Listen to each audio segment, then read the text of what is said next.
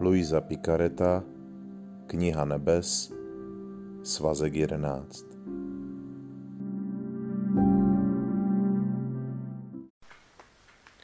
Čtrnáctého října 1912 Vše, co Ježíš koná ve svých vyvolených duších, je věčné a nepodléhá smrti. Když jsem se odstla ve svém obvyklém stavu, lamentovala jsem s Ježíšem nad svým špatným stavem a říkala jsem, jak mohu využít mnoha milostí, které jsi mi v minulosti udělil. Dokonce jsi mě spolu se sebou ukřižoval. Jaký z toho mám užitek, když teď je všemu konec? A Ježíš co to říkáš, má dcero? Cože? Nic ti nemůže prospět. Všechno už skončilo? To je lež. Sama sebe klameš. Nic není u konce a všechno ti prospívá. Musíš vědět, že vše, co dělám s vyvolenými dušemi, je zapečetěno pečetí věčného a neexistuje síla, která by mohla vyvolené duši vzít dílo mé milosti. Proto všechny operace, které jsem učinil tvé duši, existují, mají v tobě život a dávají ti nepřitržitou potravu. Ukřižoval jsem tě, ukřižování existuje a existuje tolikrát, kolikrát jsem tě ukřižoval. Mnohokrát se mi líbí působit v duších a ukládat věci do zásoby. Pak obnovuji své dílo, aniž bych odňal to, co jsem udělal předtím. Jak tedy můžeš říci, že ti nic neprospívá a že vše skončilo? Ach, má dcero, doba je tak smutná, že má spravedlnost dospěla k tomu, že odmítá vyvolené duše, které by na sebe vzali blesk a zabránili jeho dopadu na svět. To jsou nejdrahší oběti mého srdce a svět mě nutí, abych je udržoval téměř v nečinnosti. Není to však jejich nedostatečná aktivita, neboť jsou ce v mé vůli, dělají vše, zatímco se zdá, že nedělají nic. Spíše objímají nesmírnost a věčnost.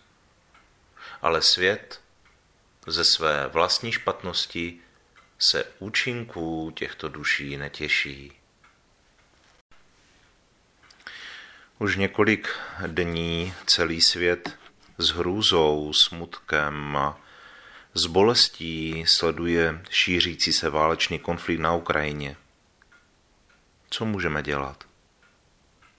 Jistě jsou důležitá diplomatická jednání a ohota všech okolních zemí maximálně pomoci, především v humanitární krizi. Druhou věcí je náš duchovní boj. Člověk, lidstvo ve své píše zachází příliš daleko a boží spravedlnost je nucena touto píchou člověka lidstvo trestat.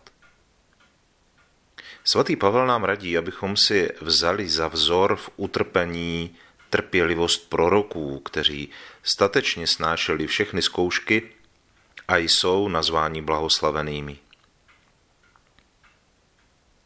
Toto utrpení, strach a bolest, které nás ob- obklopují, se tak mají proměňovat jejich snášením a děkováním v Ježíši a proměňováním a obětováním na hodnoty, které se nestrácí, ale naopak ukládají do zásoby božího milosedenství, aby zmírňovali boží spravedlivý hněv vůči ubohým hříšníkům.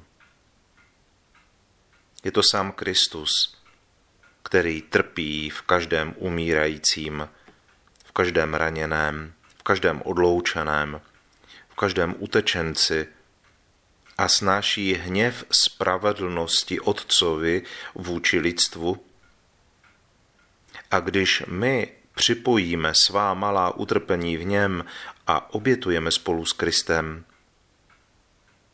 přibližujeme nejen mír, ale také příchod Božího království. Kež se spojujeme s Pánem Ježíšem a prožíváme spolu s ním jeho utrpení, které jako štít stojí mezi trestající boží spravedlností a hříšným lidstvem. A kež spolu s ním v jeho jménu obětujeme své malé oběti a připojujeme k jeho nesmírné oběti na kříži, nejenom sami za sebe, ale za celé lidstvo, za všechny ty, kteří válčí a za všechny lidi na celém světě. Pane, ochraňuj nás a veď nás, pomáhej nám, abychom tě neopouštěli i v těchto těžkých dobách a ty sám proměňuj všechny naše malé ubohé oběti v díku vzdání a odplatu a zadosti učinění Otci, aby se utišil jeho spravedlivý hněv nad hříšným člověkem a aby odstranil od nás tuto metlu války. Amen.